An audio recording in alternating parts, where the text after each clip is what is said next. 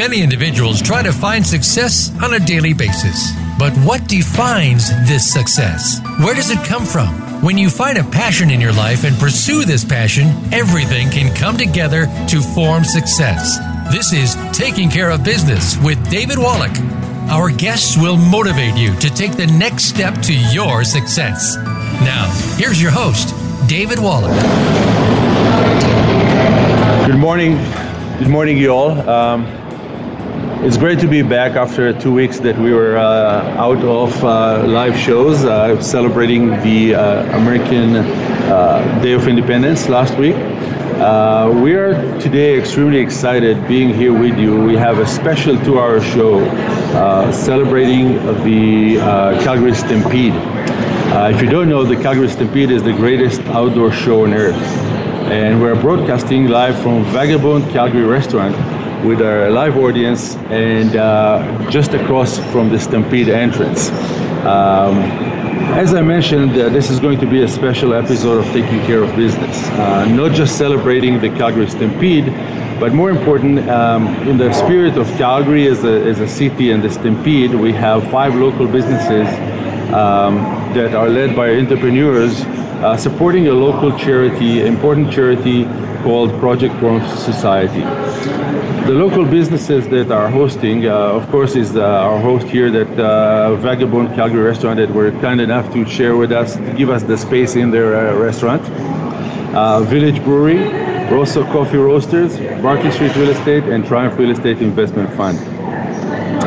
The reason we call this broadcast the six-pack supporting Project Warmth is simple. Our sixth member is voiceamerica.com.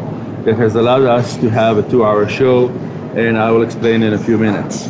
We'll be serving breakfast to all restaurant guests, and proceeds will go to our chosen charity, Project Warmth Society. So if you're in Calgary, come join us, help support this great cause and great charity. To our listeners all over the globe, and now we have listeners from 40 countries and 6 continents. If you haven't visited the Calgary Stampede, you better dust your boots, put on your jeans, and join the greatest outdoor show on earth. If you're looking for another reason to visit us during Calgary Stampede, our provincial government has allowed all liquor licenses establishment to sell liquor from 8 a.m. to, is it 2 a.m. or 3? Yeah, 2 a.m. 2 a.m. Well, you can drink till 3, serve, start stopping at 2. And since Village Brewery is one of our supporters today, it is 8 a.m. here in Calgary, and we should probably be drinking very soon, so we'll have a cheers when we start drinking. Our guest today, my guest today is, and our host is Darren Moulds, the owner of Vagabond Calgary. Good morning, Darren. Good morning. Thank you for hosting our show, Taking Care of Business, at Vagabond Restaurant. And we appreciate your willingness to kind of support the charity that we chose. I know it's a very important cause, especially for Calgarians, as the winter is, you know, around the corner. And today is a perfect example with all the rain we have, and 13 degrees, 54 Fahrenheit. I got to know you a couple of weeks ago as the owner of Vagabond Calgary Restaurant. However, we do research before we come and interview people. And I found out that this is a cover-up. And yeah. I found out on your LinkedIn page that you are now, at least currently, CFO of at least 4 oil and gas companies. I think it hasn't been updated correctly, but yes, I do help out on a few projects from time to time. To mention a few is Petro Phoenix, Trans Euro Energy, Horizon Petroleum, and Sonoro Energy. Those are 4 that I found. Maybe maybe there are more, but we'll discuss it probably later.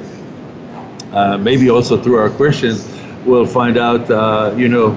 Between Vagabond and oil and gas, where is your passion? Is it a hobby? Is it a passion? Where is the future holding for Darren and your next ventures? And one common thing that I see with entrepreneurs is they never start with their bio with like where they are from, what they've done before. It's always after they graduate. So for me, you were born after you graduated from University of Saskatoon, I think you got a degree in commerce. Yeah, Bachelor of Commerce. Bachelor of Commerce, yeah, U of S. So let's go back a few years. And where were you born? Where are you from? In Saskatoon. So born and raised in Saskatoon, went to U of S, and lived there until I graduated from university. I see. And in Saskatoon, you know, Saskatoon was a small place. Yeah, 15, I mean, 20, 40 years ago? Relatively small. As far as Saskatchewan goes, it was one of the bigger cities, but definitely having moved around it and going back to visit, it seems quite small, but it was a great place to grow up. So let's talk about growing up. What kind of a kid were you? Yeah, like, were you hyper? Were you, like, you know, into books? Were you... Well, it doesn't show now because I've put on so much weight from owning a bar, but played a lot of sports, a lot of basketball, a lot of baseball as well. Tried to be active, but those days are long gone now. You say basketball, that was your chosen sport? Yeah, for sure. My dad always played, so growing up watching him, it was one of those things, you know, if your dad does it, you kind of do it, and so I was always at the court with him, so I just kind of... What position did you play? Oh, it depended, I guess, on what age I was. It was all over the map, mostly point guard, I guess. Point guard, I see. So, you know, I come from a basketball background myself. Ah, there you go. Yeah, yeah. I was a GM and president for professional basketball in Israel before we immigrated. Well, let's cut the show up. Let's just go play some hoops somewhere. Yeah, well, you know how it works. You are a lousy player, so you become management. That's right. So I guess you're a good player because you didn't manage a basketball team. Yeah. Did you also play through high school and university, or? No, just through high school. Stopped there. I was too busy doing other things after high school. Oh. So what was the extra curriculum that you did? Were you an entrepreneur at a young age? Well, a little bit. There were some things that we probably can't talk about on the air that I was doing, but they were always fun. It wasn't illegal. It was just something we won't talk about. But I always liked working. I was working probably two jobs as I was going to university as well. So focusing on that, I've always been obsessed with trying to make more money, even if it was the little things. That's good. Does it run in a family? Brothers, sisters, parents? Are they entrepreneurs, or they were a little bit scared when you said, I'm going to be an entrepreneur? Well, I don't think they would say they were scared of it, but it didn't come from them, I don't think. My dad had a career with Greyhound for, I don't know, 30 odd years. So that, I mean, that was obviously working a steady job for my whole growing up life. Yeah, my sister's a school teacher in Saskatchewan still, so I mean that's more of a stable thing as well. So I'm just outside the box, I guess. You know, we have to uncover that activity that you are. What are you doing? Do you sell Playboys? No, drugs? No, definitely not drugs. The short answer is it was a scam that I was able to figure out by finding loopholes at certain businesses and exploiting it. It was there. It's, I don't know. It's the same as, I don't know how to describe it. If it's there, you take advantage of it, and until they can fix it. And anyway, put a couple extra bucks in my pocket. Money? Oh yeah, of course. So that wouldn't have done it if it wasn't worth doing. I wouldn't have done it. I see. And that's where kind of when you decided to be a CFO, or when you figured out there are loopholes that you can make money. There are. There's always tax loopholes and loopholes and everything. Just got to take advantage. I see. You know, you play sports and play in a team environment, whether it's baseball, whether it's basketball. Yeah. What did, as looking back in hindsight, like team sport, what kind of character it helps you build? That's a good question. I mean, every team's always different, and all the people you have on your team are going to be different. But and different people you rely on different ways.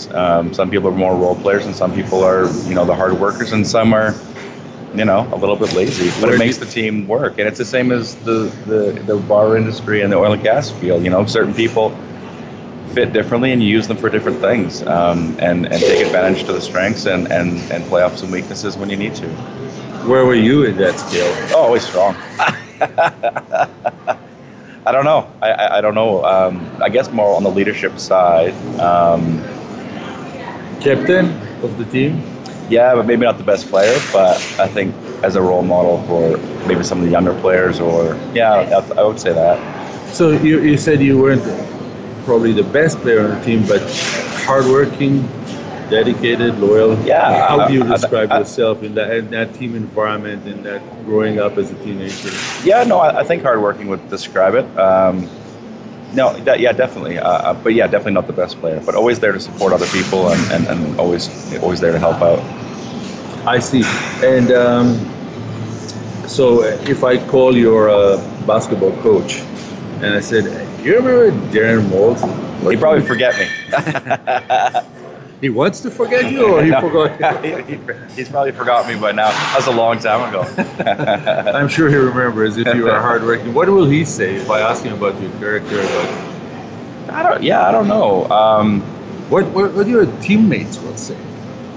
That I like to joke around a lot and have some fun and keep it light and easy, I would think. And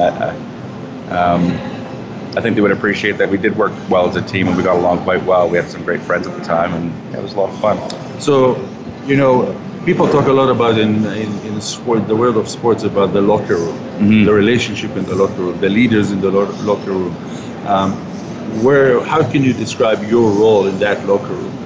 Always bringing people up, making them feel good. You know, bad things happen sometimes and you got to make sure that you pick people up when they need to be. Again, same thing that happens in real life, and especially at this bar, right? Sometimes service doesn't go as well as others. People get down themselves, but you got to pick them up and make sure that, you know, you focus on what comes next and how do you grow from there. I see. And then, you graduated high school, and you realized that there are loopholes that, you want to be in business, and you go to U of S. You didn't want to kind of leave home and go somewhere else for university? I did, I guess. My first year of school, I actually went to Medicine Hat College, so that doesn't show up on your research. But I went there first, and again, I maybe it was a loophole at the time, but my grades were not good. They never have been.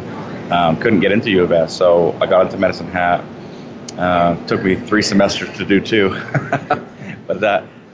But then after you finished one year, I was able to transfer back to the U of S with having less than stellar grades. So then I was able to get back in. So in Medicine Hat, you said 2 semesters, 2 to 3. Was it extracurricular work or it's social work? probably a bit of everything, but never a strong student. Not that I didn't want to put in the work. I just, for some reason, couldn't get over that hump of getting things, you know. It was always a 69 average, and it was good enough to get by, but not great enough to do anything else. Except for accounting, that was easy. I see. Oh, okay, that's the one. That's the one. It was easy numbers. It made sense to me. French and English and that kind of stuff. History, not for me. So why did you choose them? I had no choice. You got to take those ones. I see. And so you finally get to U of S, your dream, and you go through 4 years? Or it took you 5 years? It took me 5. Yeah, it took me 5. Okay, we need to figure out what's going on. I didn't lose any more time. I see. And you graduate, you have your commerce degree, and what's next? What's the next step that you do with the degree? So my major was accounting. And so from there, kind of what's the next step? What do you do? And most people, I believe it's still the case, you apply to try to work for one of the big accounting firms. At the time, there was more of them around, but that was it. And I knew that I didn't want to stay in Saskatoon. And so the option was, I think Calgary was probably the best. At the time, the economy was doing okay, and they were hiring. Every year, they would hire X number of grads from the U of S. And you joined PwC, PricewaterhouseCoopers. That was a funny story too. Another loophole, although I guess what I'm calling loophole. Just something that you put your mind to it and you can figure some things out. My grades, like I said, they were terrible. I couldn't get interviews at a lot of places. So I heard they were doing a slow pitch tournament with the University of Calgary. It's all the big accounting firms. So I drove from Saskatoon overnight and crashed the slow pitch tournament, met some people and ended up picking up some interviews out of it, and away we go. I see. And how did you do in that game? I don't really remember. All I know is I got a job after, so. Was the job interview on the pitch? No, definitely not. No. It was, anyway, it was worth the drive. Put in the effort, came down, met the right people. had the right beers with the right people, and away we go. So beers were already doing the job 20 years ago. Absolutely. 15 years ago. Absolutely. I see. And that's why... We should have one, by the way. Yeah, we are going to have one soon. We are kind of have a couple of more questions before we go into our first commercial break. As you know, we also have to do some commercials. So you joined PwC, and you joined PwC in the auditing. Yeah, definitely. I think most of the hires do go into audit. I guess a few do get hired straight into tax, but it was auditing, yeah. And how did you enjoy that, or not? I actually liked it. I mean, you work in your small little team of 2 to 6 colleagues, and you go sit in a room and stare at papers and look at numbers over and over and over. I don't know. I enjoyed it. You enjoyed criticizing other people's work? Yeah, because I was always making mistakes, not getting things right. I was like, look at these guys. They can't do it right either. It's easier to find someone else's mistakes than to get it right every time by yourself. Oh, I see. And so how long did you do that? Must have been 6 years.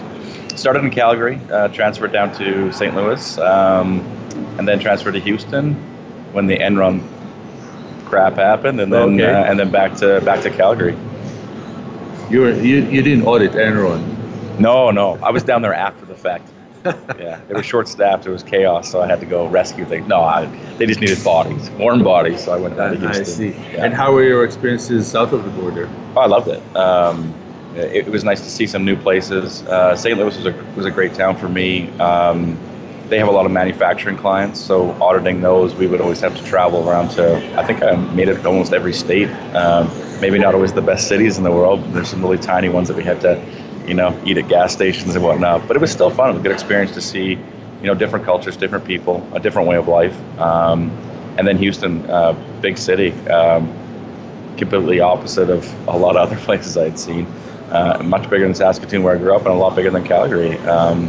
But it was, again, good to see.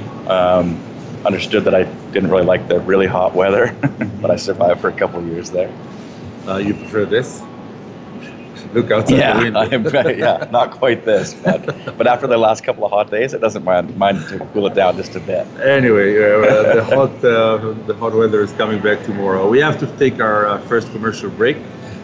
Make sure to open a new tab on your computer and check vagabondcalgary.com. Scroll through the beer bunker page and find out their support to the local breweries. And we will be back with you shortly after the commercial.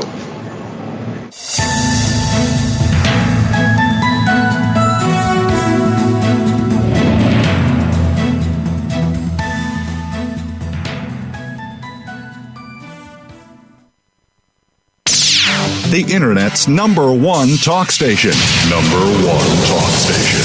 VoiceAmerica.com.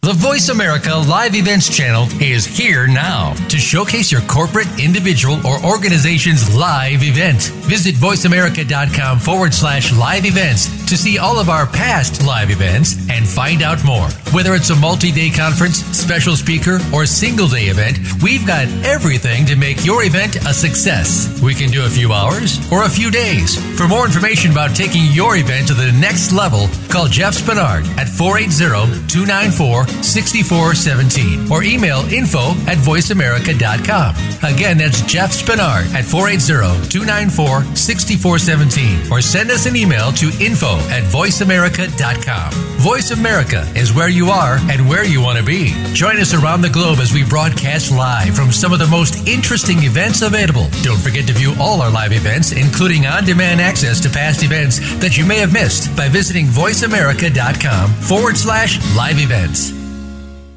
Have you become a member yet? Sign up now to become a member of Voice America. It's always free and easy. Plus, you get to take advantage of some great member benefits. Get unlimited access to millions of hours of on-demand content across all of our channels. Keep track of your favorite episodes, shows, and hosts in your own customizable library. Find out what shows you might be interested in based on your favorites. Plus, you get insider access with our newsletter. Membership gives you more. Sign up at voiceamerica.com and click Register at the top right. Ask the experts. Call toll-free right now, 1-866-472-5787. Hello? And ask our All-Star team to answer your questions. That's 1-866-472-5787. Thank you for calling. VoiceAmerica.com.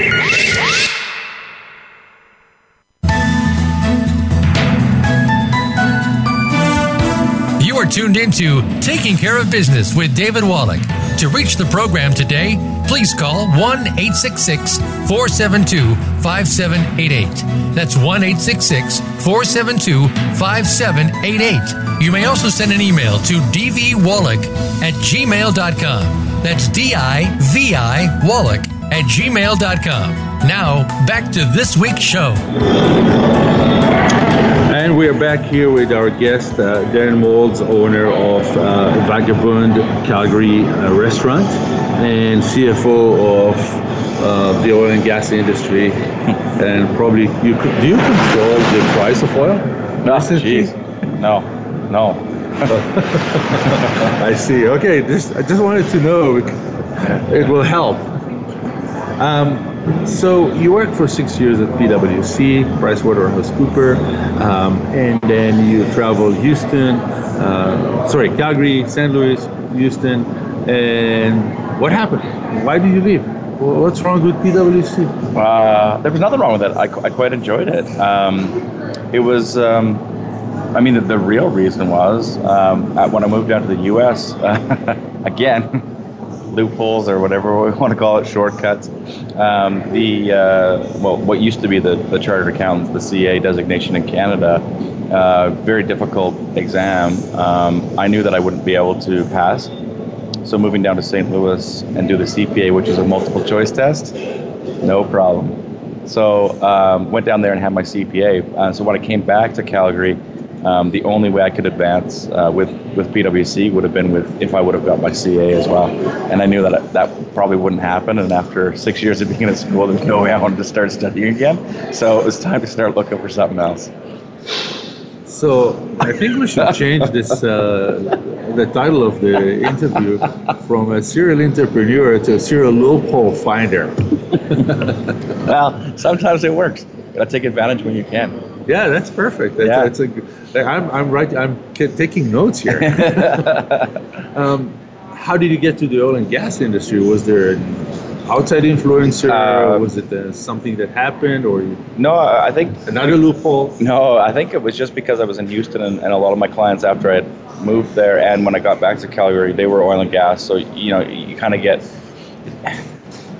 used to that industry, and you kind of look towards doing that. At least it was from my perspective. It was something I enjoyed. I thought it was intriguing.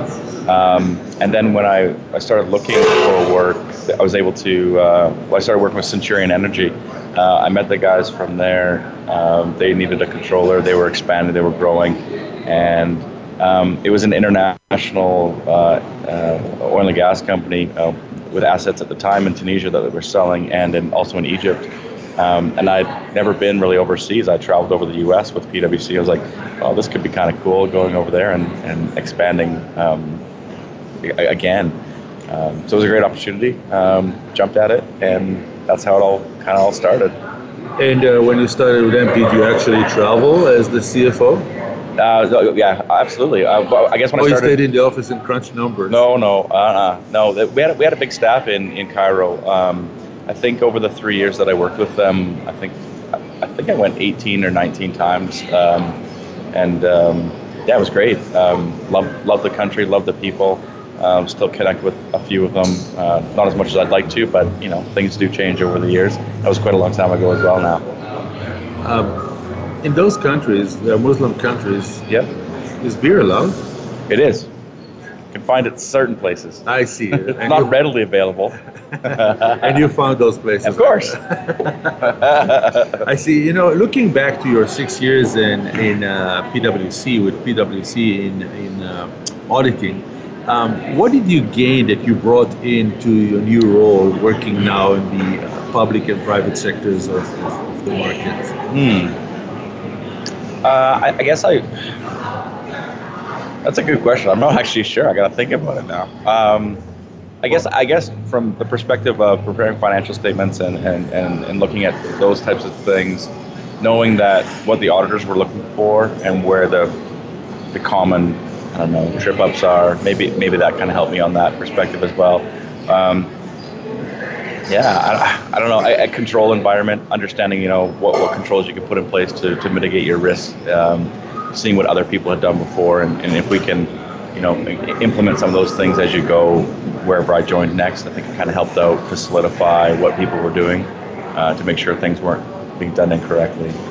Earlier in our first session of the episode, we were kind of joking about how great it was to audit other people. Yeah. How was the change from being an auditor to decision-making process, to be responsible for decision, accountable, and knowing that someone is going to audit your decisions? Yeah, it's definitely different. And when the auditors show up, we don't really like it because they know you're going to catch some stuff, and then you feel terrible about it because at this stage, whatever, I'm 41 and they're coming in at 23 and they're finding your mistakes, and you feel kind of bad about it, but it is what it is.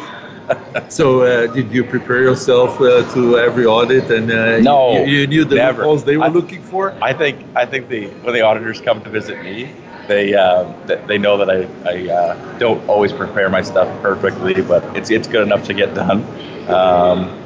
And I guess I could do a better job of helping them out with preparing my papers better. But I have to ask you a personal question. Sure. You just mentioned that you don't prepare, and you knew you're not going to pass, it's too tough, and you weren't a good student.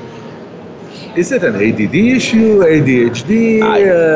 I wouldn't be surprised. I think that was the good thing with PricewaterhouseCoopers as well, is because you're working on so many clients at the same time or jumping around, it kept my mind active. Mm-hmm. And for some reason I could focus on numbers. And then I guess even later in my career, after I moved away from a couple of my first oil and gas jobs, I was doing, I think I was a CFO of 6 companies at the same time. And it was fun for me to juggle multiple things, just like I do now with having the other jobs that I do, plus having this and living my life. Anyway, I think I need the break from other things because I can't focus enough on one. So jumping around. One job is not good enough. Yeah. You have too much spare time. I see. Okay. So yes, I could have something like that, but never been diagnosed. I see. We may diagnose you today during this show. Did you serve both public and private companies, or just private companies as a CFO? Yeah, both. Yeah. Currently, right now with Petro Phoenix, they are private. I think maybe the medium-term goal may be to go public, but. Uncertain at this stage, but no, it's both for sure. And where did you enjoy more? What did you enjoy? What environment did you enjoy more? The public arena, being on a, I guess as a CFO you sit on the board, in the meetings anyway. The board, right? Yeah. And which arena you had more fun? You were more comfortable? Both. I'm talking both professionally and in terms of. Yeah, I don't know if I really noticed that there is a massive difference between one or the other. I think the experience has been pretty much the same in both of the alternatives. I don't really see a difference as far as like an operations or day to day. I mean, there obviously is differences between them being the public markets, but I guess I've never worked on a private company that didn't act like a public company with doing its financial statements and notes and making sure that you're read at any point in time. You could go public, so you're always on the cusp of having the things you need. So I don't think I see a difference. And so if you have to rank today the priority or of the companies you're busy with, how does it work? What's the ranking? They can't be all at the same level. Well. So now I'm just down to the 2, which is Vagabond and Petro Phoenix. A couple months ago, I was still working with a couple other guys. I think now with Vagabond growing the way it is, and with Stampede coming up, I think I need to put more time in here. And then, so I would say 3 hours a day, 7 days a week for Petro Phoenix. So I will go to the office on the weekends every day, and I'll go in the morning. Spend my afternoons here at the restaurant, and if I need to be here at night, depending on what's going on, then I'll be here. And do you do financial statements with beer or before you drink beer? No, with them. With them. Have to. Any influence on the numbers after a few pints? They look better later at night. I see. We won't go to those jokes. What looks better after a few beers, right? In 2015 or end of 2014, we started seeing the decline in oil price, mm-hmm. Which kind of accelerated during 2015 and early 2016. And more or less at the same time, you bought Vagabond. Yeah. So diversify. Was there lots of risky business? Was there kind of an influence because of the activity went down in the oil and gas, or was that something that you always wanted to do? No, I don't know. I mean, growing up, my first job was at McDonald's, and I wouldn't say that was the driving force for me to be owning a restaurant.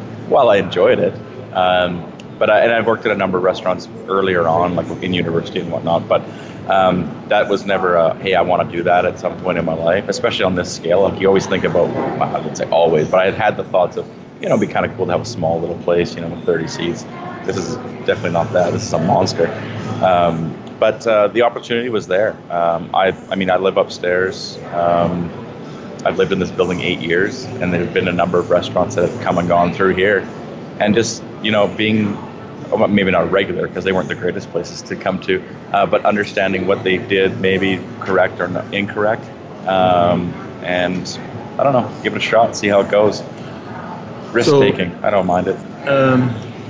Except your experience with McDonald's, what kind of other experience did you have in the hospitality industry? I worked at Boston Pizza as well, in the kitchen, always in the kitchen. And then I worked at a golf and country club in Saskatoon in the kitchen again. So you never ran a hospitality place? Oh, no, never, not even close. And you just said it's one of my questions further down, but we'll move it up because you mentioned it that you live in this building, which is a high rise above the restaurant for 8 years, and there were a few operators here that were not successful. So what made you think that from your experience in the kitchen, you can do a better job that you bought this place? I think from my perspective, in my mind, it came down to, can I run this as a formula? If I know what my fixed cost and what my variable cost should be, I knew how many butts and in seats that I needed to make sure that I could make this work. Understanding what your margins are, understanding your labor costs, and focusing on the formulas of the numbers to try to make it work. It wasn't always, obviously you have to have a good product, you have to get good people, and that'll, I think you can do that anywhere, but focusing on the numbers and growing it the opposite way than other people do, to me, I just felt I could make it work. So basically what you're saying that you're running the restaurant as a CFO, not a chef, not a cook, not someone that has a dream. Yeah. You run it based as your profession as a CFO. I think so. Because a lot of people have a different experience where they've been in the industry a long time and they understand how to run a business too. My take on it, I think, is a little bit different. I'm not saying mine's the right way or the wrong way, but for me, I felt that I could do it that way. I've seen some businesses run where just because they've been in the industry that long, they run it based on loose controls and things don't work for them and money disappears. I'm not saying things don't disappear around here. But if you're looking at things the correct way, you can manage and identify some problems in advance with numbers. So when you say that the opportunity presented itself, that was that someone that was, do you have partners to start? Do you have partners now, or you just you knew it's for sale and you said, let me look at it? It wasn't even for sale. The business was struggling. They were a couple months behind on rent, and I know John Terode, who you know as well. He owns the space with Strategic. So knowing that the old guys were behind, I went to John, had a meeting with him and said, hey, why don't you evict these guys? I'll take the space over, sign a new lease. So I really didn't buy the place. I just started a new business. So it's a $0 entry fee. So you know, you come from the oil and gas, you're still in the oil and gas, and you come now into the hospitality side of running a hospitality, not working in the kitchen. What do you know now that you didn't know 2.5 years ago when you bought it? Holy. I think a lot of things. It's a long list? Ah, yeah. We have 3 minutes before the next break. And the most common question I get is, what's the hardest part? And it's the people. But we've been very lucky here over the last 2.5 years to have a great group of people. Obviously, people come and go, and people do grow into, you know, obviously, I didn't stay in the restaurant business being a cook all that time. Things changed over time, but we do have a lot of people who've been here a long time and put in a lot of effort. And we run it more of as a family place than a normal restaurant would be. Like my parents work here. My niece is down for Stampede from Saskatchewan to help out. You know, it's more of a family environment than I think maybe some other bars and restaurants are. I see. And how did the last 2 years? When was it? 2 years? 2.5 years? 3 years? 2.5. 2.5. How is it going so far? If you would have asked me after year one, I would have said, why am I doing this? Year two finished, made some money in year two. Now year three is growing the right direction as well, and that's great. I mean, the real goal for me, and I've said it to a number of people, is if I can keep 25 people employed, eat and drink for free, and break even, then I think I have succeeded. This is not about, you know, making a bunch of money. Obviously, if I can make it, that's great. But it's more about providing a place for my community, Victoria Park here in Calgary and near the Stampede Grounds, to have, you know, the people in my neighborhood, my regulars from the building, that we can have a place to hang out, and then, you know, giving all these people a chance to have a steady job and know that we can last here. That's really the goal. The other side, I just want to find some oil so I can make, that's where the money is. See, and then there will be vagabond too, because you'll get bored. No. Oh, you're too much. You're not going to franchise Vagabond Calgary? No, I wouldn't envision it. I couldn't see it being that type of place. But yeah, I don't know. You never know. Yeah. Not in the plans. So I guess you're staying in the building? Yeah. Living in the building, it's easy to come downstairs and check whether everything is going well. It's easy to get drunk and get home because I just take an elevator.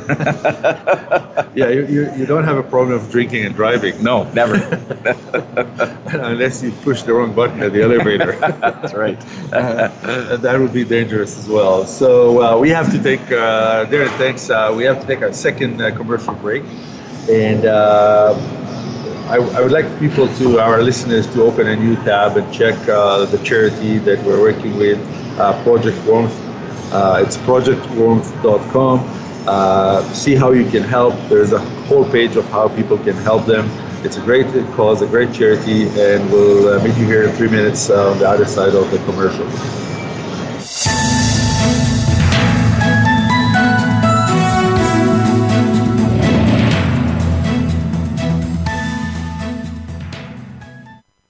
Stimulating talk gets those synapses in the brain firing really fast. All the time. The number one internet talk station where your opinion counts. VoiceAmerica.com.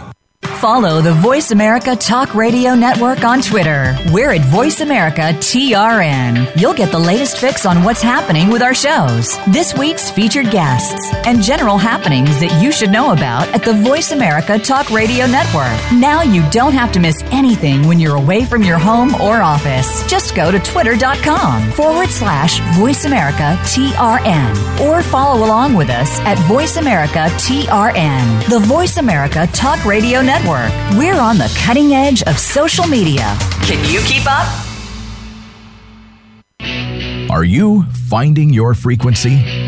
It can be described as that space between failure and success. It's the future of digital media. It's finding your voice. It's engaging topics, content, and ideas. Jeff and Ryan discuss the digital media space and all of its aspects. It's about making the mistakes, taking the chances, summoning the intestinal fortitude to step out of your comfort zone, and discovering what you can accomplish when you decide to try, decide to learn, decide that you have something to say, and find your frequency. Fridays at 2 p.m. Pacific Time, 5 p.m. Eastern Time on the Voice America Variety Channel. News, opinion, passion. hear me. Your voice counts. Call toll-free 1-866-472-5787. 1-866-472-5787. voiceamerica.com.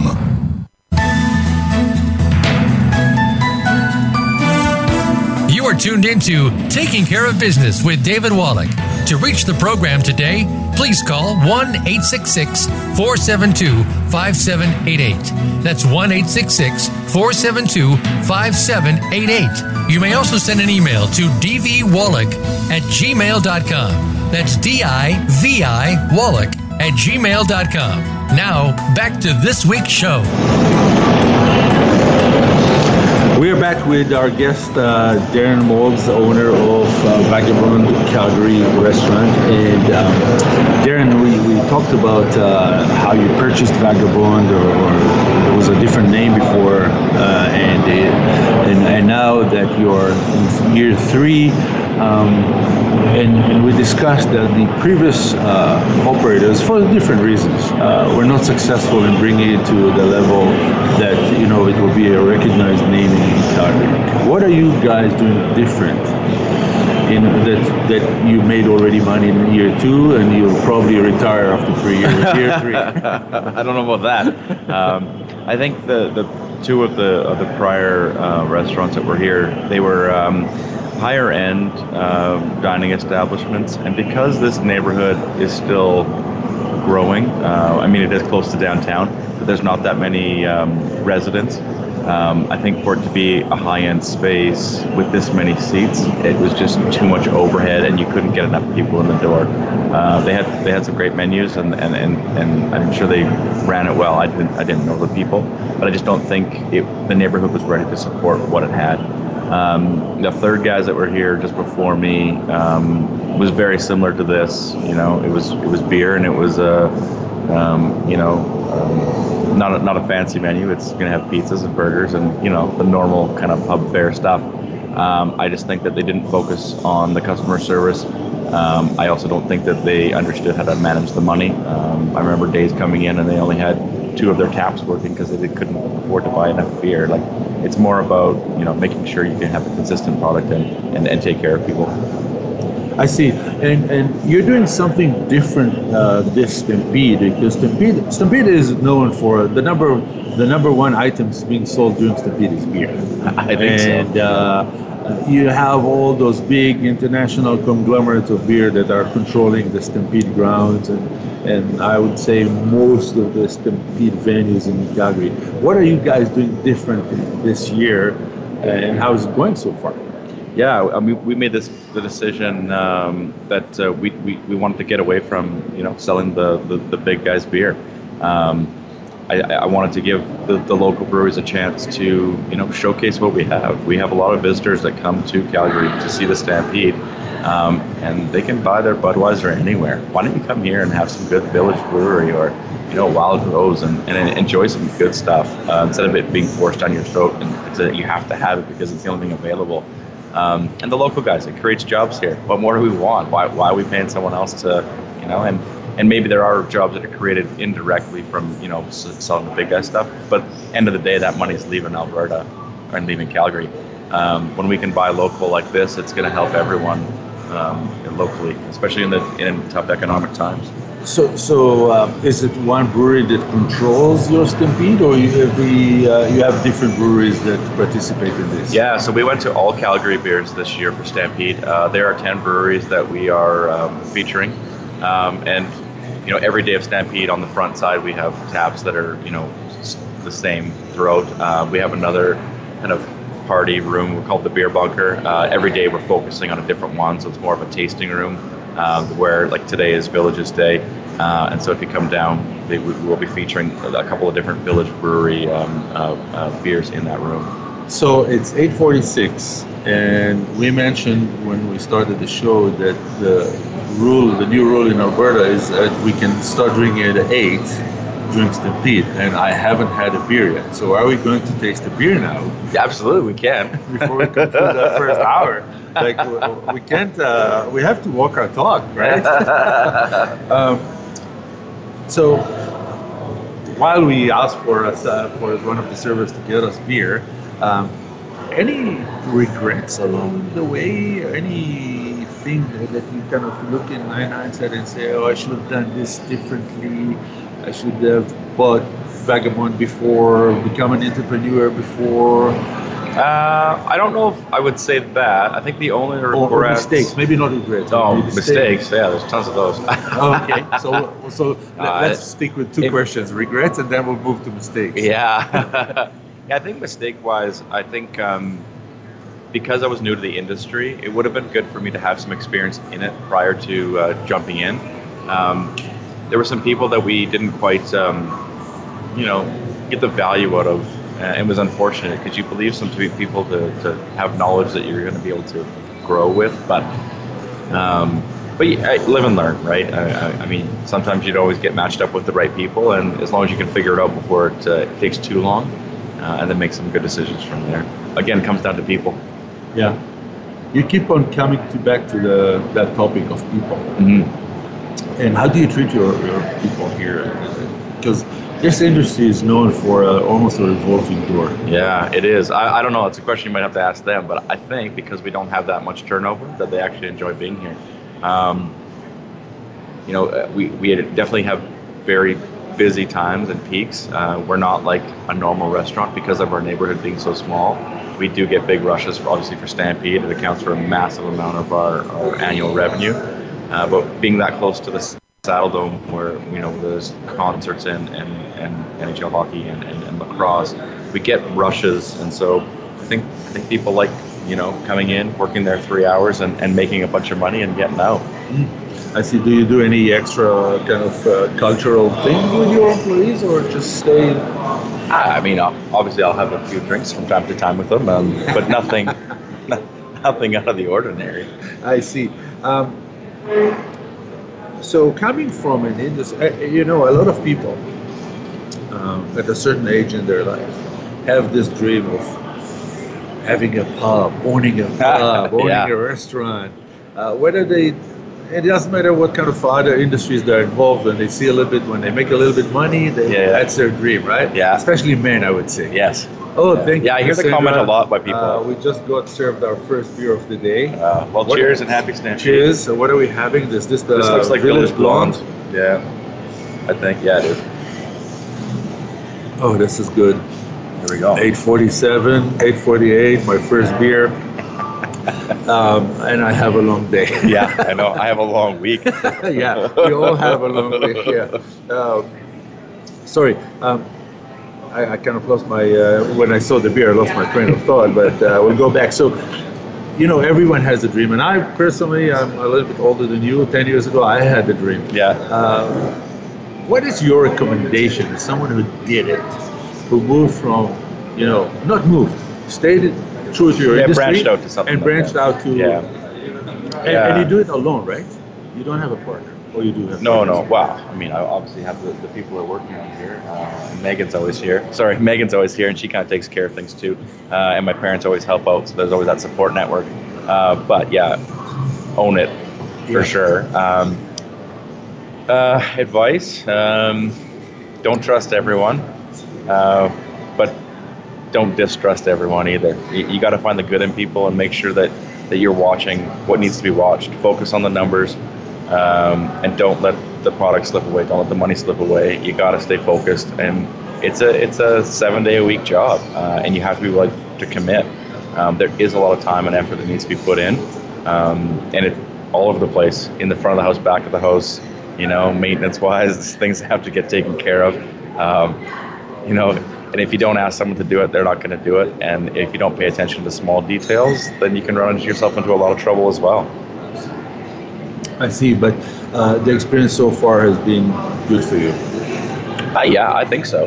I've met a lot of great people, made a lot of great friendships along the way as well. I think it's definitely been a great experience for me. Cheers again. Yeah, cheers. We're going now to a new system. Every question will have cheers. Okay. As long as we're not doing shots after every question. Yeah. No shots yet. We're a few hours early. On a positive note, if you had today to mentor someone that wants to get into business and become an entrepreneur, and it doesn't matter whether it's the hospitality industry or any other industry, both as an experienced CFO, experienced now as a restaurant owner, what kind of advice you can give, positive advice you can give someone that wants to become an entrepreneur to help them avoid some of the mistakes you have done along the way? Well, I, for me, and I'm a strong believer of taking risks. If you don't take one, you're never going to know. Don't be afraid to fail. I mean, what's the worst thing that's going to happen? You just get up and keep trying, right? So a lot of people do that. I think they get down on themselves and don't think they can, you know, I don't know, make the next step or do something different because they're happy and stable in what they have. And I'm not saying drop everything and go do things. I mean, take a calculated risk, but don't be afraid to do it. If you believe in it and you think you can make it work, then why not give it a shot? I want to ask you one question because you mentioned earlier, we discussed whether it's ADD or any other reason that you don't focus on it. Your decisions, being a CFO, and being not focused completely on stuff, which is a little bit of an oxymoron. Yeah. Your decisions are brain-driven or gut-driven? I think brain. No, not a lot of gut. There's always thinking about something. Rarely on the gut. The only time I think the gut comes into play is when you're, dealing with people. Again, with people, because sometimes you just have to understand whether they're going to be good for you or bad for you. But actual decisions about, X versus Y, then the brain takes over. Yeah. Mm-hmm. Any final advice to our listeners? One advice that kind of stands above all? Is it? I don't know if there's one thing that I could say. Just don't be afraid to take a risk. During the process, when you look in the mirror, what have you learned about yourself? Oh, that I can probably try something else and succeed. So if this doesn't work, although it has worked so far, but if it turns a different way, I think there's always an opportunity somewhere else to do something else. I don't know what that would be, but I think knowing that I've been able to do a number of different things and gone through some good times and bad times with, oil going up, oil going down. I think I believe in myself enough that I could take another risk on something else. And is oil going up again? Well, I don't want it to yet. There's good buys out there. Come on. Oh, I see. So I'm one of those. Oh, okay. The loophole guy is speaking now. That's right. My last question. We have a minute before we have to close the first hour of our. What is the one thing you're proud of? Proud of? Yeah, what is the one thing in your life that you're proud of? One thing that stands above all? Yeah, I'm a terrible guy for this because I'm not really good at saying nice things about myself. I beat myself up a lot. I'm pretty hard on myself. So I don't know if I can really say anything. I'm sure you can. I have a nice shoe collection. I'm proud of it. I don't know. I really don't know. That's a tough one. I'm not good at praising myself or other people sometimes too. So yeah, I don't know if there's anything that stands out that I can say. Something you're proud of. You don't have to talk about yourself, but something you're proud of. I don't know. Yeah. Okay, we'll come back to it in our second hour. I want to remind our listeners that we have today a 2-hour show, and we'll be back here at 10 a.m. Mountain Time, 9 a.m. Pacific Time. If you're in Calgary, please join us for breakfast at Vagabond Calgary at 1129 Olympic Way, Southeast, across from the Stampede entrance, and it's in support of Project Warmth. Like us on Facebook, follow us on Twitter, and connect with us on LinkedIn. I would love to hear from you at dvwallach@gmail.com, and we'll meet you here in an hour. Your host, David Wallach.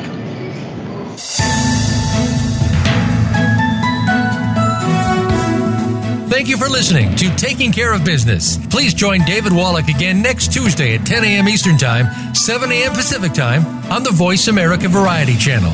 Until we talk again, make your week as great as you want it.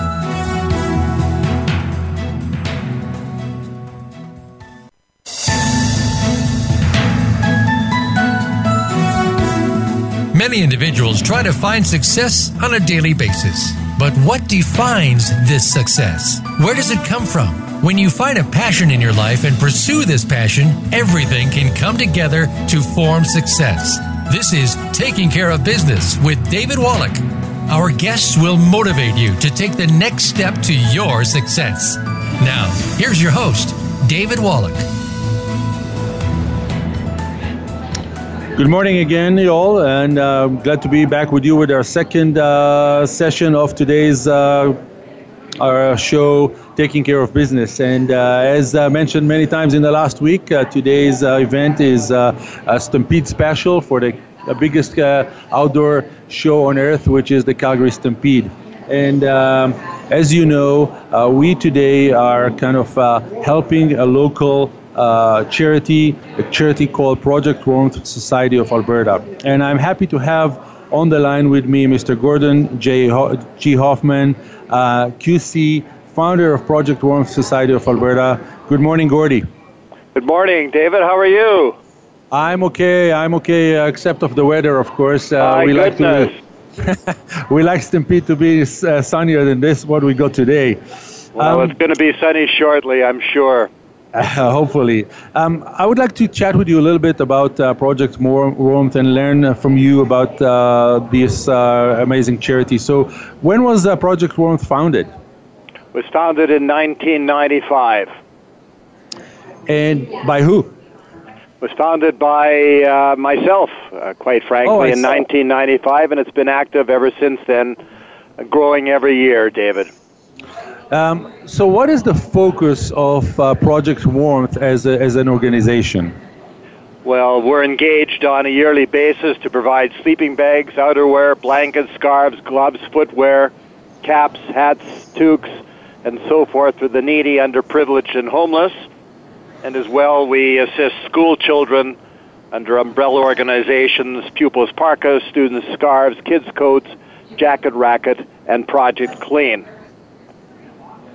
And I see. And go ahead. Sorry, go ahead. Yeah, that's okay. And I was going to say, and so we have people that have clothing and outerwear. They drop them off at all City of Calgary fire station depots, and it's picked up by the Project Warmth vehicles, taken to our warehouse in Northeast Calgary, cleaned, repaired, sorted, and distributed to various shelters, social service agencies, schools, and First Nation groups throughout the city and Alberta, quite frankly. And last year, Project Warmth distributed over 150,000 items of clothing to those in need.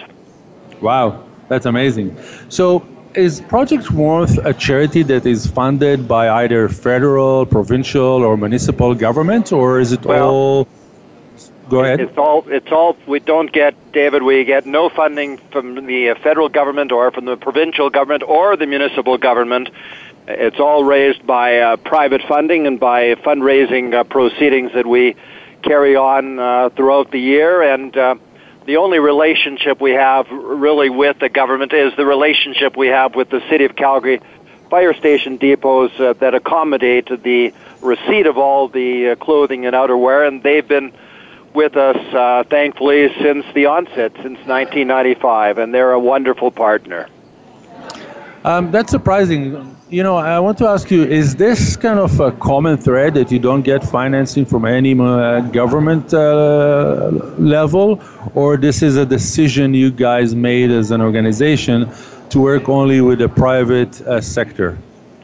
I think that's a very interesting question, and quite frankly, no, it's not a decision that we've made. The truth of the matter is that government funding, federal, provincial, municipal, is really drying up. And so if an organization has been dependent in the past on government funding, David, then they're very, that could be a very dangerous situation from them, from the point of view that government funding dries up, and then where are you? And so you become reliant and dependent on the government funding, and sometimes that's not a very good way to handle the organization. So if government funding was there, we would certainly take it, but we would not take it from the perspective that we would ever think that we would not be able to function without that government funding. The organization's objectives are far too important to be concerned with all of a sudden lack of funding, and then we would have to curtail the operation. I see. And how do you, in hindsight, in the last 1995, so 22 years, how do you find the support of the local Calgary business community to Project Warmth Society? Well, you know something, as you well know, David, Calgary's a terrific city and very philanthropic in many, many ways. And so even in these tough times, people, it would seem, have stepped up, and those that have doubled their efforts to help those organizations. So we've been very fortunate. We've had great support from many supporters over the years, and sometimes the same supporters and very often new supporters. And so we've just been working at it very hard. It's not something you can take for granted, as you well know, being in business, and so we work on it regularly. We have a pivotal yearly fundraiser that's our major fundraiser, and with that and the revenue gained and the exposure from that fundraiser, funds arrive. I mean, we never have a surplus of funds, but we've been fortunate we're able to carry on and to accommodate the huge growing need. I see. And you touched on the main event that you have, and since we're now celebrating the Calgary Stampede, from my reading and when we did the research, your main event is connected to Stampede. Can you elaborate a little bit about your main event? Well, no, we do some main. We're associated with some of the major groups that are having their fundraising activities during Stampede Week, but and we get revenue from a lot of those organizations as a direct result of the Stampede. But generally, primarily, our main event occurs in December of every year, where we bring in December of Christmas time 450 disadvantaged children and their families from across the city to see, and we bus them, and to see the presentation of Theatre Calgary's Christmas Carol. And in addition to the production, we give them a lavish buffet, presents, gift certificates, chocolate-covered apples, and it's marvelous and heartwarming to see these children from these disadvantaged schools come with their families, and very, very often that's the first time that they've seen live theatre, and to see the look and the awe on their face during the presentation is worth everything. And sometimes, and we've remarked in the past, we get letters of thanks from individuals after the presentation, and some of the students and children say it was the very best day of their lives. So it doesn't get any better than that. So in addition to helping all of those with the provision of outerwear and clothing, that's one of the very, very important things we do, and that really resonates loudly with many citizens, and many corporate and private citizens in the city. It seems to me that I have to squeeze it out from you, because I saw a picture of you. The first time I saw you without a suit and tie is I saw a picture of you in full cowboy gear at the Ranchman bull riding. And yes. I just wonder if you can share with us about that experience and that kind of fundraiser. And also, have you sat on one of those bulls? Have I? First of all, we've had a relationship with Ranchman's Renegades, and that goes back to Harris Dvorak and of blessed memory, and we've had a relationship with them for, I would say, in excess of 10 years. And so Project Warmth is one of the charities that is a recipient of funds from Ranchman's Renegades and the bull-busting activities during the Stampede. And so it's marvelous, and anybody who hasn't been to Ranchman's during bull busting and otherwise should really make an effort to do that. It's a marvelous event. They round up the worst and the hardest bulls in the world, I think, or in the country anyway, and they get these poor individual cowboys to ride on the bulls. And no, I've never done it, David, thank you, and have no desire. And they have bleachers, and they accommodate about 5,000 people, and it's a terrific event, and it's a terrific event for charity. And so Ranchman's on McLeod Trail should be congratulated and thanked for what they do for the citizens of Calgary and for the charities. And so we really value that relationship, and it's every year starting Stampede on the first 2 days prior to Stampede. Gordy, there's no doubt in my mind that if 1 year you'll decide to sit on a bull, the money you'll be able to raise will be... I can tell you this much. David, if I sat on the bull, you and I wouldn't be having this conversation today. I can tell you that much. Those bulls, holy mackerel, I don't know what they feed them, but you've got to be formidable to get on one, never mind to stay on one for the 8-second counts. And so... they're athletes to the nth extent, and so it's a wonderful relationship, and we value that greatly, and we look forward to seeing you there next year, David. Well, God willing. Gordy, we talked about the charity in general, but can you elaborate a little bit about your operation? So you said that the Calgary Fire Department helps you collect the items. People can drop their items there. But how do you you said, if I remember right, you said you kind of distributed over 150,000 items. So how many people work in the organization? What's the process?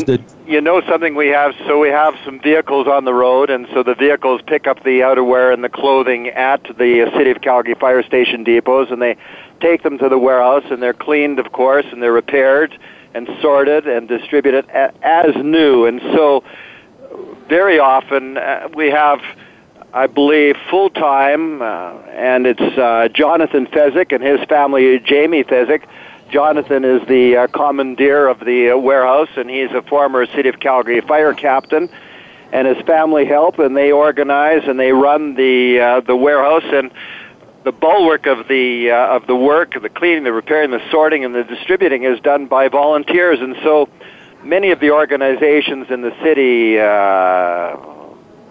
the oil companies and some of the manufacturers and fabricators, they take a day or two every year and they come to the warehouse and they help, and and Jonathan and Jamie and the entire staff there get them working. And so we rely on volunteers a lot, and so and organizations to bring their people to assist us. And we also retain and we bring in some people from some of the organizations, from even the emergency shelter and some of the other ones where the individuals want to work, and we bring them in and we pay them and we get them to help us, and it just works. But we're snowed under. The demand is just ever increasing, and it's on a yearly basis, David. It doesn't stop. For everybody says, well, it must just be for the winter, but it's the whole year round. In summer, we're just as busy, and the need is huge. And what we also have at the warehouse is we have machines, and people can come in. They can do their cleaning. I don't know if you've had to plug a machine to clean or to dry clothing. It's terribly expensive, so that's part of the organization under Project Clean. So it's nonstop, 24/7. I see.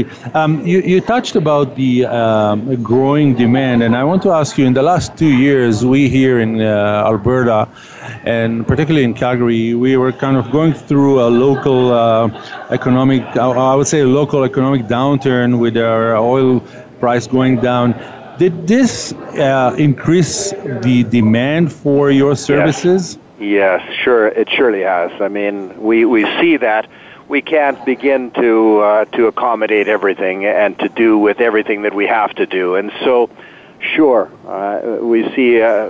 we see not just before, we see different walks of life. People that have been employed for their whole lifetimes, all of a sudden being unemployed and having to take advantage of the services we render, and the school children and their parents. And sure, we see that in a major way, David. And so we just try and do as much as we can for all of those that we can. And it's a growing need. And of course, when you say the economic downturn is fueling that need, it surely is. Were you guys able to increase your services in the last 2 years as a result of this growing demand? Well, we're trying, but I must tell you, the costs are staggering. The gasoline costs, the insurance costs, the detergent costs, and the employment costs. They're huge, and so we have to be very careful, and we have to just watch how we spend our monies, and we have to do it as carefully and as frugally as we can to make sure that we're there and that we continue to survive and continue to be able to do and offer the services that we do. As you can note in the city, I mean, a lot of the organizations, unfortunately, the charitable organizations with government funding cutbacks and otherwise, those organizations have not been able to survive. And so organizations that previously were able to fill part of the niche that we're doing aren't there anymore. So we're having to try and pick up, to occupy and to fill that niche. But we have to be ever cautious, and we just have to make sure that we just don't go overboard, so to speak. We have to stay healthy and we have to stay strong. And so we're doing whatever we can to help as many people as we can, David. Gordy, we're kind of nearing the end of my short interview with you, and I want to kind of end it on a positive note. So in 2013, following the flood, Project Warmth Society of Alberta won a special award. Can you share with us that award that you guys won? Yeah, we really stepped it up at that time, even more so, and added another dimension to our services. And so we went to outside the city, to Black Diamond, to a lot of the First Nation organizations, and to some of the smaller centers throughout Alberta. And we managed to purchase, and we managed to cajole and convince local suppliers to give us blankets and sleeping bags and various other clothing and outerwear, new parkas, etc. So we really we added people, and we were just going very, very strong, and really accomplished a lot. And so for that,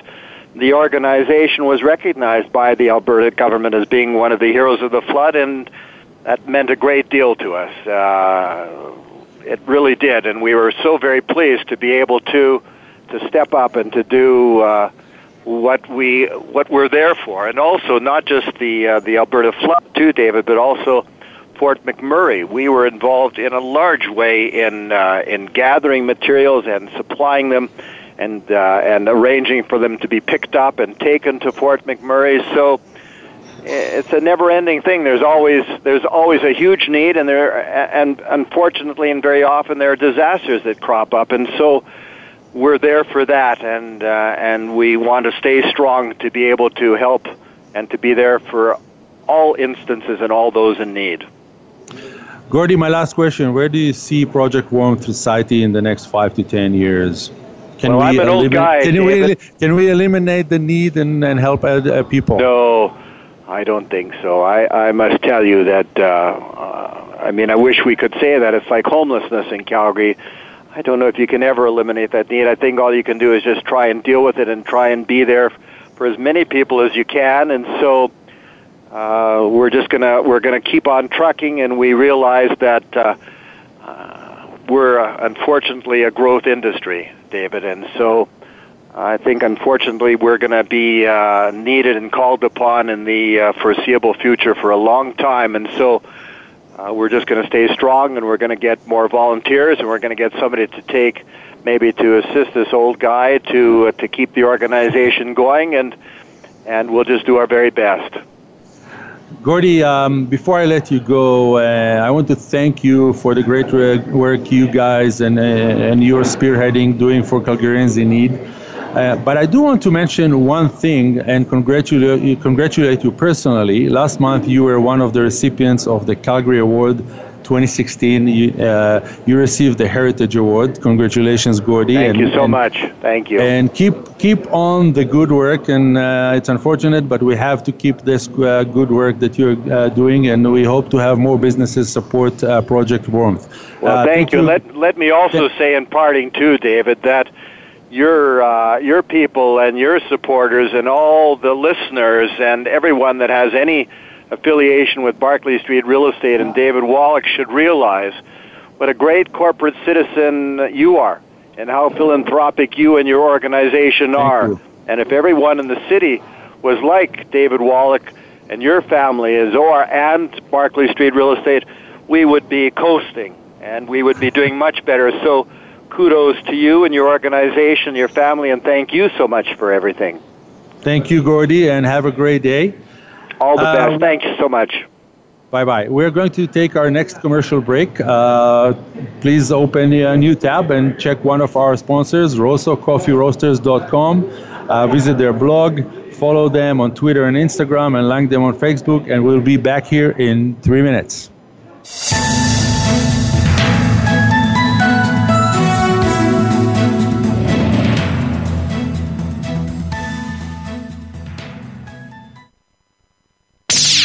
The Internet's #1 talk station. #1 talk station.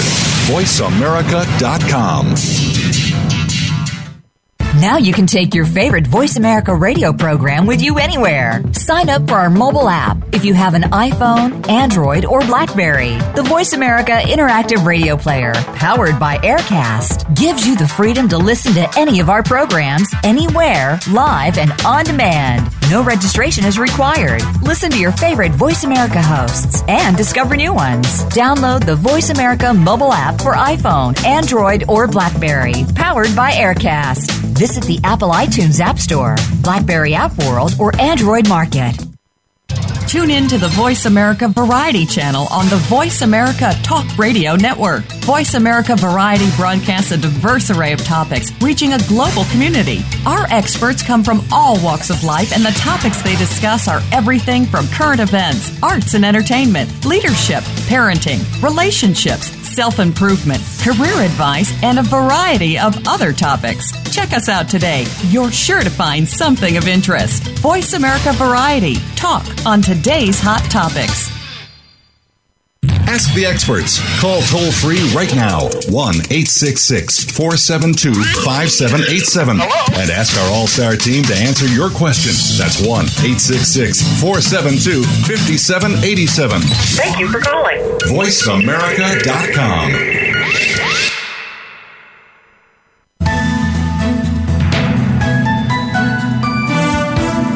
Tuned into Taking Care of Business with David Wallach.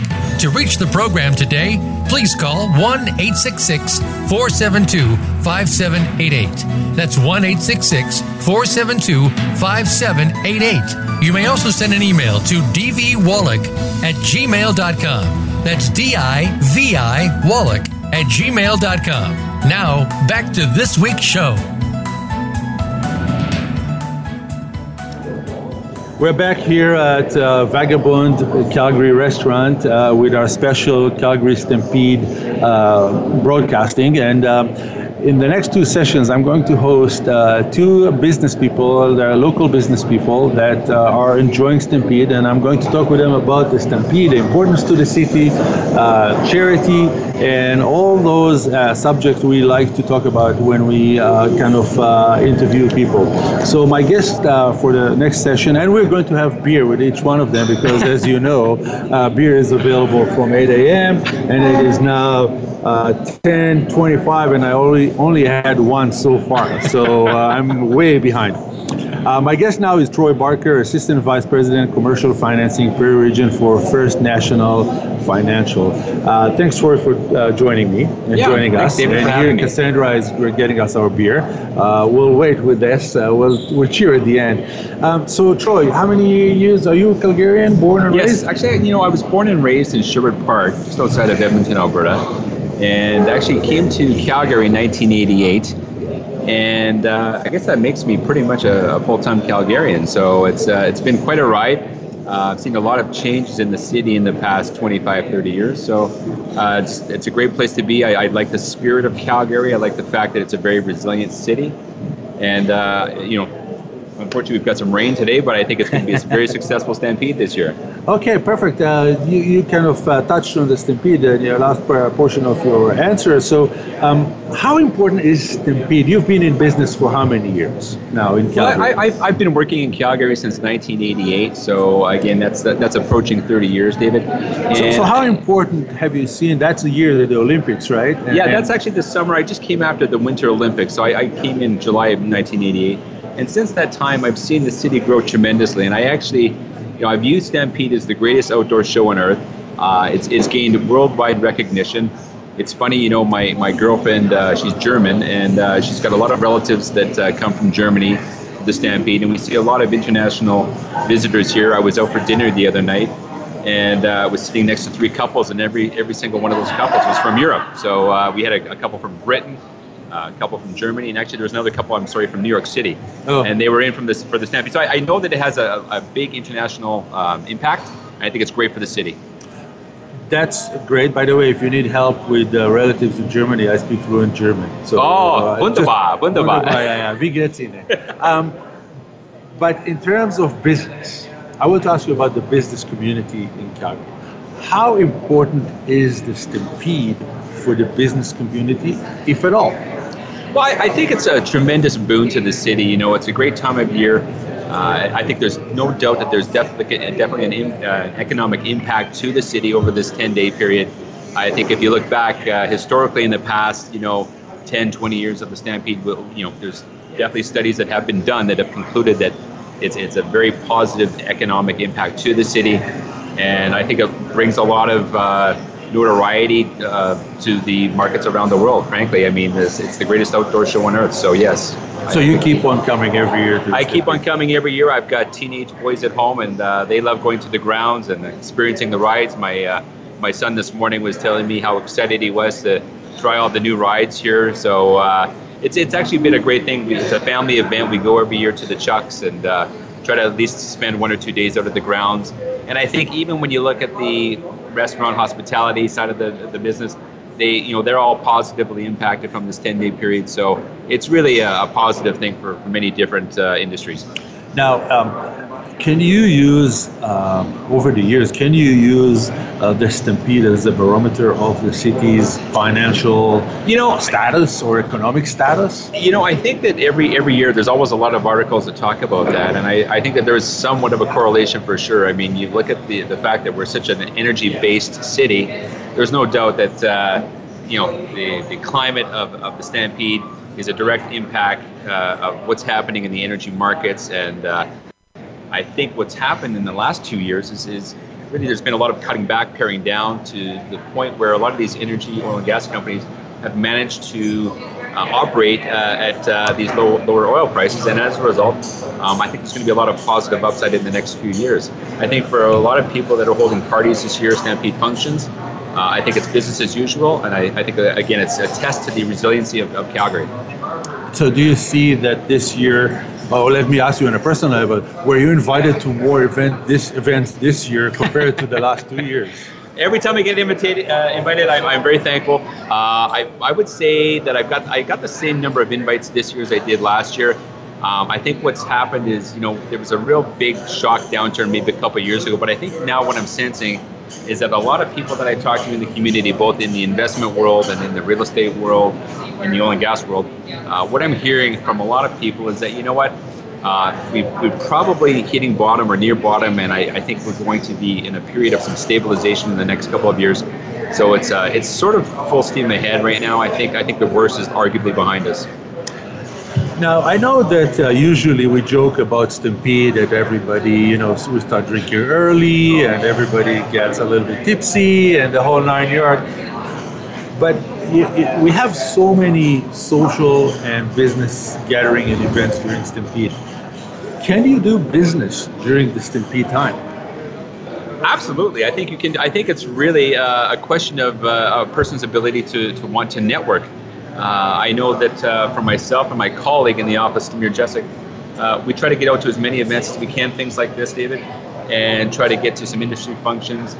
There's a lot of companies holding functions at this time of year, whether they be construction companies or consulting companies, and we try to attend a lot of these events and really, as they say, circulate and percolate. I mean, it's a main focus for us to bring in new business and meet people that we haven't met before. So Stampede, and I think the other thing, of course, is when you're going to Stampede events, people are a little bit easier to socialize with and connect with than that sort of, formal functions. So I think it's a great opportunity to get out there.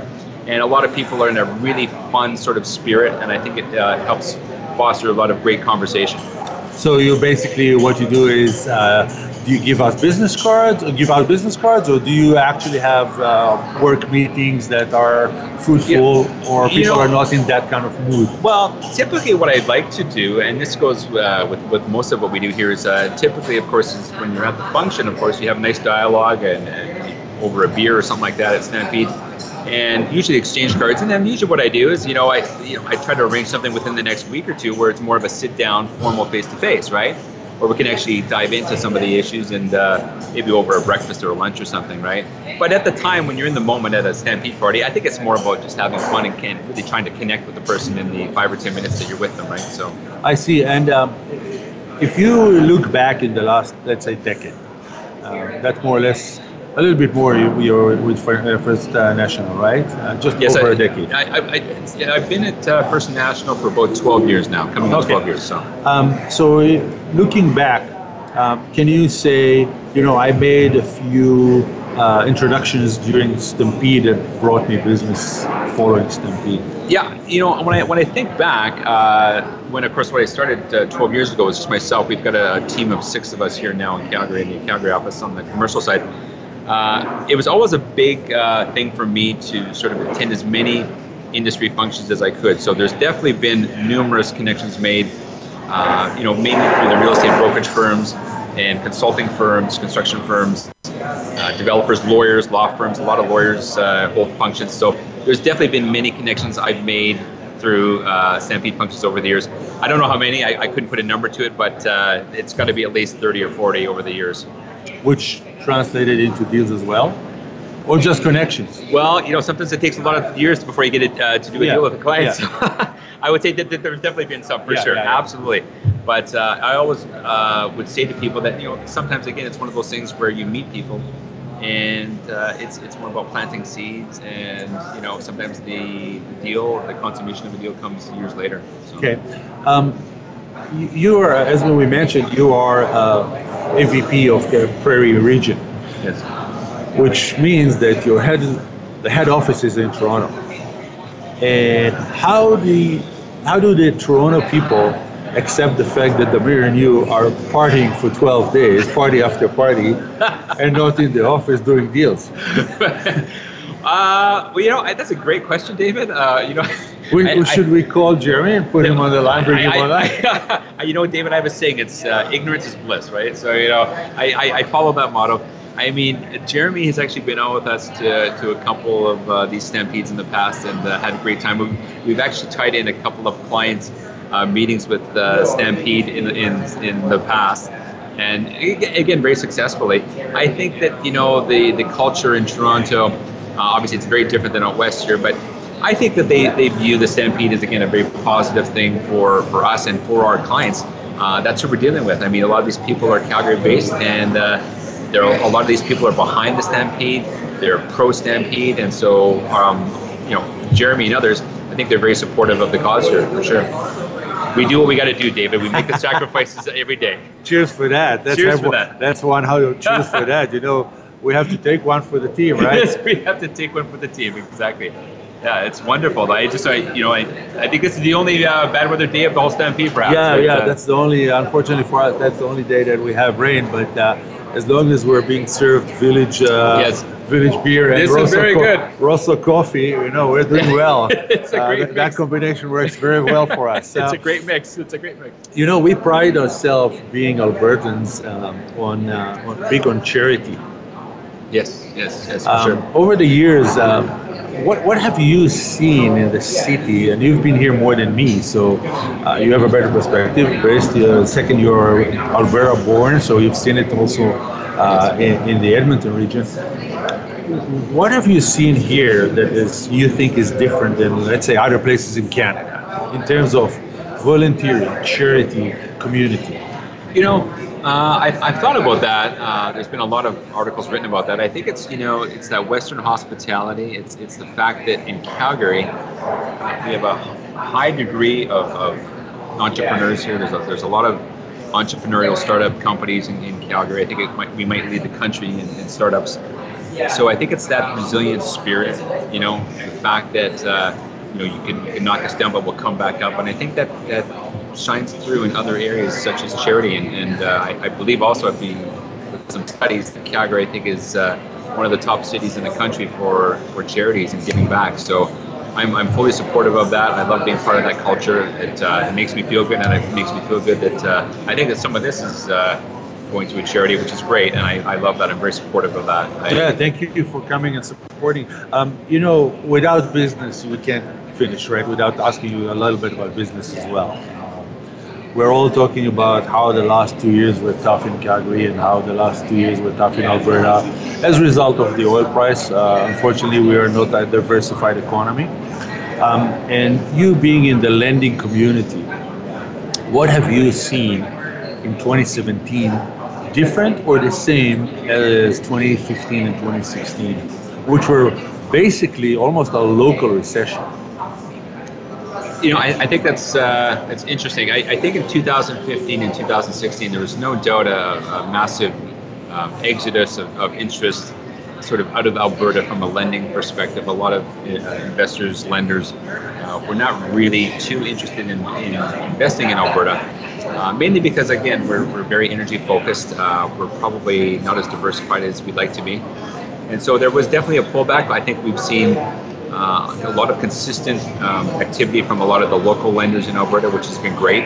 It's provided a lot of liquidity to businesses. So that's definitely been a positive. I think what I noticed in 2017 is that there is now starting to be a renewed interest in investing back in Alberta. Mainly, I think it's perception, again, it's optics that, you know, perhaps the worst is behind us. And so a lot of these Eastern-based lenders and others are looking at it. What I'm hearing is that they're telling me, well, listen, you know what, maybe a year ago, I wouldn't bother looking at this deal. Today, you know what, we'll look at that deal. We might be a little bit conservative, but at least we'll entertain it. So I think that has definitely changed in the past 12 months. So it's, you know, the liquidity door is opening a little bit more in Alberta as we continue out through 2017. I expect it will continue for the balance of the year. In short, do the people in Toronto see that? Or they're still kind of putting us in the dog's house? You know, I don't think we're out of the woods yet, David. I think mainly that's because, you know, they read the Globe and Mail every day, and we know what the media is like. I mean, it's never as bad as they say. It's never as worse as they say. The truth is in the middle somewhere, right? I see. So I don't think we're out of the woods yet, but it's a work in progress. Okay, I want to thank Troy Barker, Assistant Vice President, Commercial Financing per Region for First National. And as we discussed earlier, we'll have a toast before the end of the interview. So that's our second toast. Cheers to Cheers, David. Troy. Thank you for having me. Appreciate Schluss that. In German. Schluss. Yes. Prost, prost. We're going to take our last commercial break. And please check our sponsor, villagebrewery.com. Check their blog, check their YouTube, and check their Village Radio. And we will be back here shortly after the commercial. Have a great time.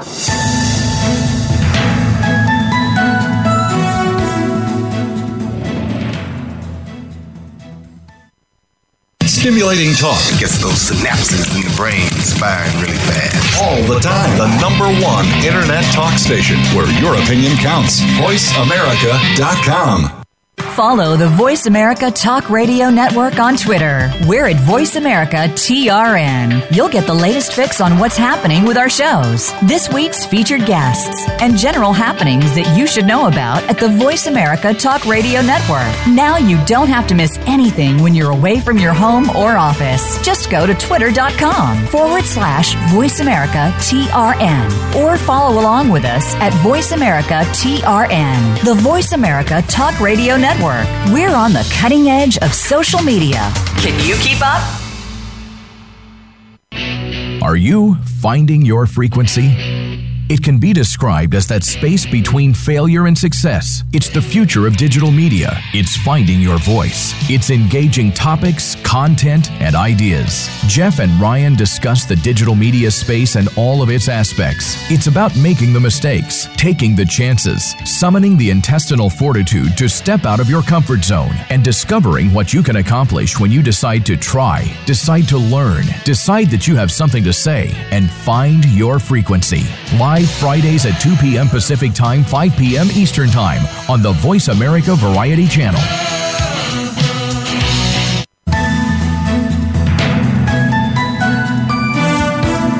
tuned into Taking Care of Business with David Wallach. To reach the program today, please call 1-866-472-5788. That's 1-866-472-5788. You may also send an email to dvwallach@gmail.com. That's DIVI Wallach@gmail.com. Now, back to this week's show. And we're back for the home stretch of our show, Taking Care of Business, in support of Project Warmth, or as we call it, the six-pack in support of Project Warmth. And my last guest for today is Nancy Bacon, president of Chase Alternative. And, you know, like my previous guest, Troy, I would like to talk with you as a business person in Calgary more about the Calgary Stampede and the importance for business or not, and kind of discussing generality, the whole event that we're doing. And my first question will be is, how important is Stampede for the business community, the Calgary Stampede, or at all, or is it important at all? I guess it depends on who you talk to. From my perspective, I'm talking to you. With my business, it's wildly important. In fact, I like to call it my favorite holiday of the year, specific to my business, because you have a lot of people come to town, and my business stretches right across Canada, and we have a lot of clients that come in from out of town. They don't understand Stampede. They don't know what it's about. They don't understand the vibe of it. And when they get here, they're shocked, they're excited, and you get to see a little bit more about who they are as people. You learn more about who your clients are, who your colleagues are, and you grow your relationship. And I think we all know in business, relationships are key. And one thing I find during Stampede is at the end of those 10 days, I've got a lot of wonderful friends from clients I've worked with for years. And so that to me is very important. And business is actually discussed. We try not to after our second beer, and by second beer I mean fourth. Why? That's when you get them to sign. That's very true, but I'm in a regulated environment, so I got to watch that. But you know, it is remarkable to see the difference of people, again, that you've known for so long just really open up and thoroughly enjoy themselves for the Calgary Stampede. So I want to to clarify one point you said. You said you call it your vacation, but what I understand from what you said right now, you're working very hard to extend. I call it my favorite holiday. Yeah, so kind of holiday, like the Christmas season, etc. So I call it my holiday because it is a lot of fun. And while there's a lot of work that does happen during Stampede, the majority specific to my business is rapport building. And so it's like a holiday for me to get to know the clients, the colleagues, and people. And we've had people come from other countries. I love it when you have the British people here. They don't understand that the orange juice has vodka in it, and they're very confused. But yeah, it's just a wonderful platform to showcase our city and why we love to live in Calgary and why we love to do business in Calgary. I see. So you try to attend as many events as you can that fit your business model or the industry you're in, or just general?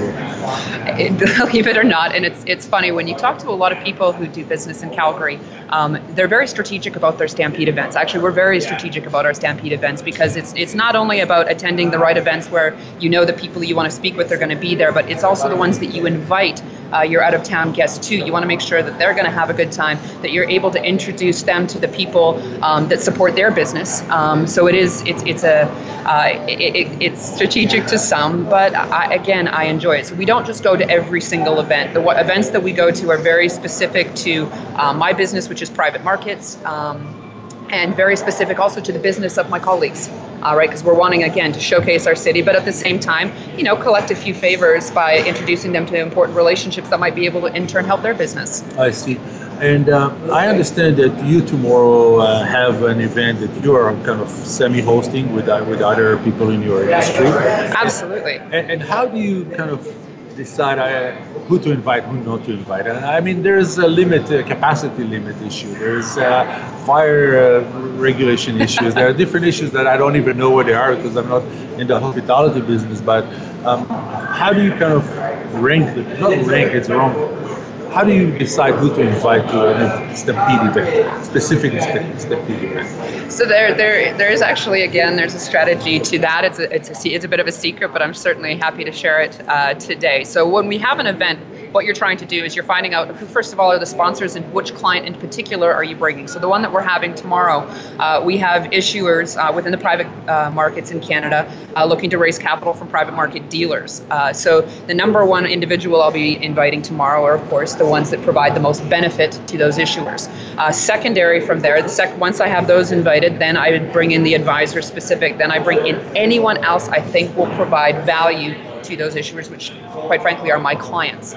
You do not just cast out an email or a blanket email. Every single person you invite has to provide value in some way. It doesn't appear that way, but when you're hosting these events, you got to keep in mind too that they're not cheap.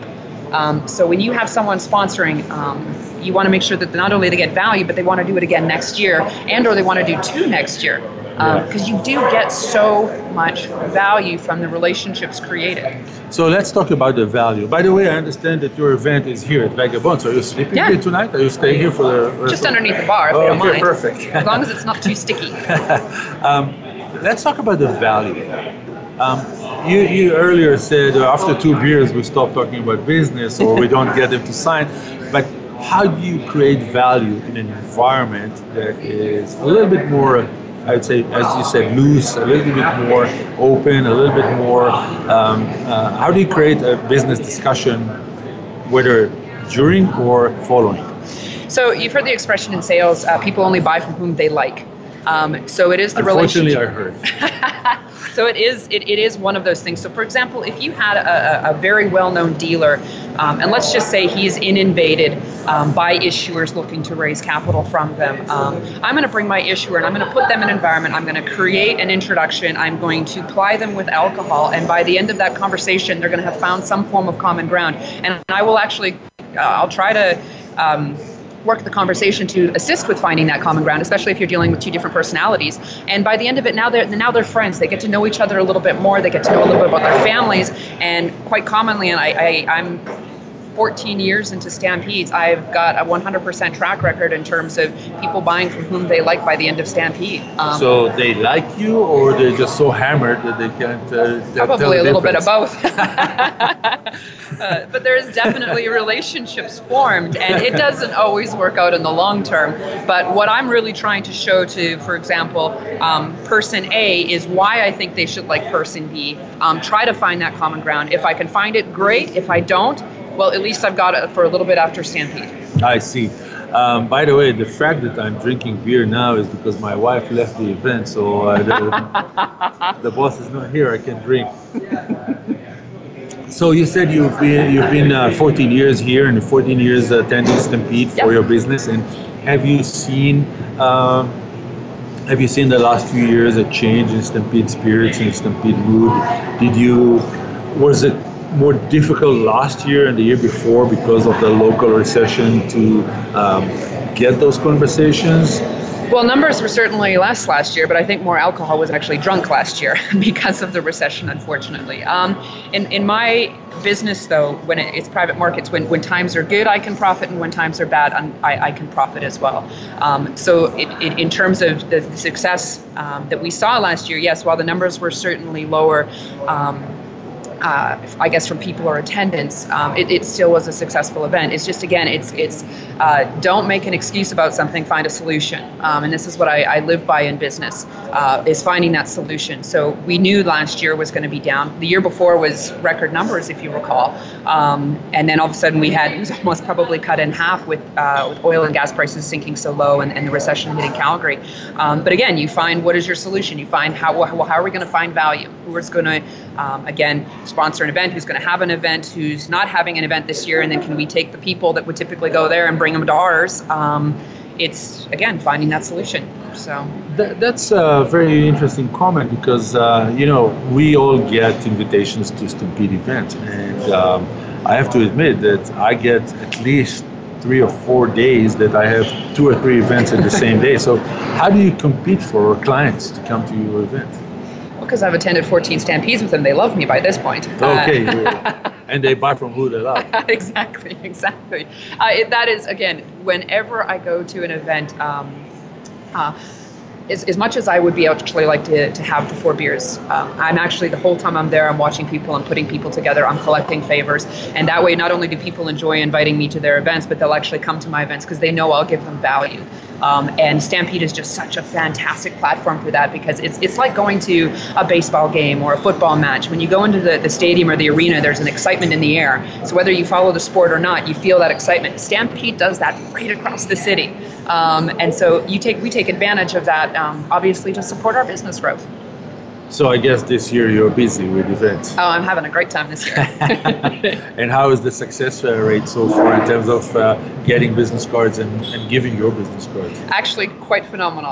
We had a really good event yesterday and a wonderful event last Thursday that proved actually already to be advantageous. And as a result, I got some good news for a client this morning. So to me, but it's nonstop. And as much as I'm admiring your beer right now, and I might even join you for one after we're done here, I got to be cognizant there's another event today at 3:30. Hey, again, I'm not invited.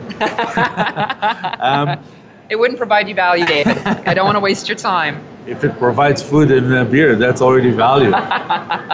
Nancy, you come from a different, also from the financial background in terms of my previous interviewee, Troy, that he's a lender. You come from the private exempt market. Do you see the market changing compared to the last year? Is it better, worse, the same? 2017, the beginning of 2017 compared to last 2 years? It's actually pretty significant, and I don't think people actually realize how significant the changes has been. And I've actually used people use the term astronomical. In Canada right now, we are raising twice the capital in the private markets than you are the public markets. In British Columbia alone, they're raising 6 times more capital in private markets than public markets. Yes, this has a lot to do with the volatility that you're seeing in the public markets. People are wanting to place a bit more of their portfolio into alternatives, into private, just to get away from that volatility. And they're diversifying into, I guess, effectively a market where you can do direct asset purchasing, or you're directly investing into a fund of funds, or but all to say is, yeah, we are seeing a significant increase. Plus, the rules have also changed to support the individuals that take advantage of private market, which are commonly small, medium-sized businesses, which represent 54% of new job creation. Because of the rules, I guess, lessening per se without taking away investor protections, more people are involved with it. I see. So it's been really exciting the last couple of years. I guess by this answer, you didn't have beer yet because you're so focused on your answer. So we're going to change that. Nancy, thank you so much for your insight about Stampede and about business. And that is it. That's it. We're almost done with a 2 hours episode of Taking Care of Business, dedicated to local entrepreneurs, Vagabond Calgary Restaurant, Village Brewery, Rosso Coffee Roasters, Barclay Street Real Estate, and Triumph Real Estate Investment Fund, supporting a local charity, Project Warmth. I want to thank my many guests, Darren, Gordon Hoffman, Troy Barker, and Nancy Bacon. And as always, a big thank you for my amazing engineer, Aaron Keller, Cassandra Hannison, our production assistant, Winston Price, our executive producer, and the entire Voice America Post Services team. Special thank you to Eugene Objek, known also as Evgeny, for our graphic designer, for his artwork. Thank you all for joining me and staying with us, supporting Project Warmth. I will meet you here at voiceamerica.com/variety next Tuesday, July 18th, with a new entrepreneur and a new story. Your host, David Wallach.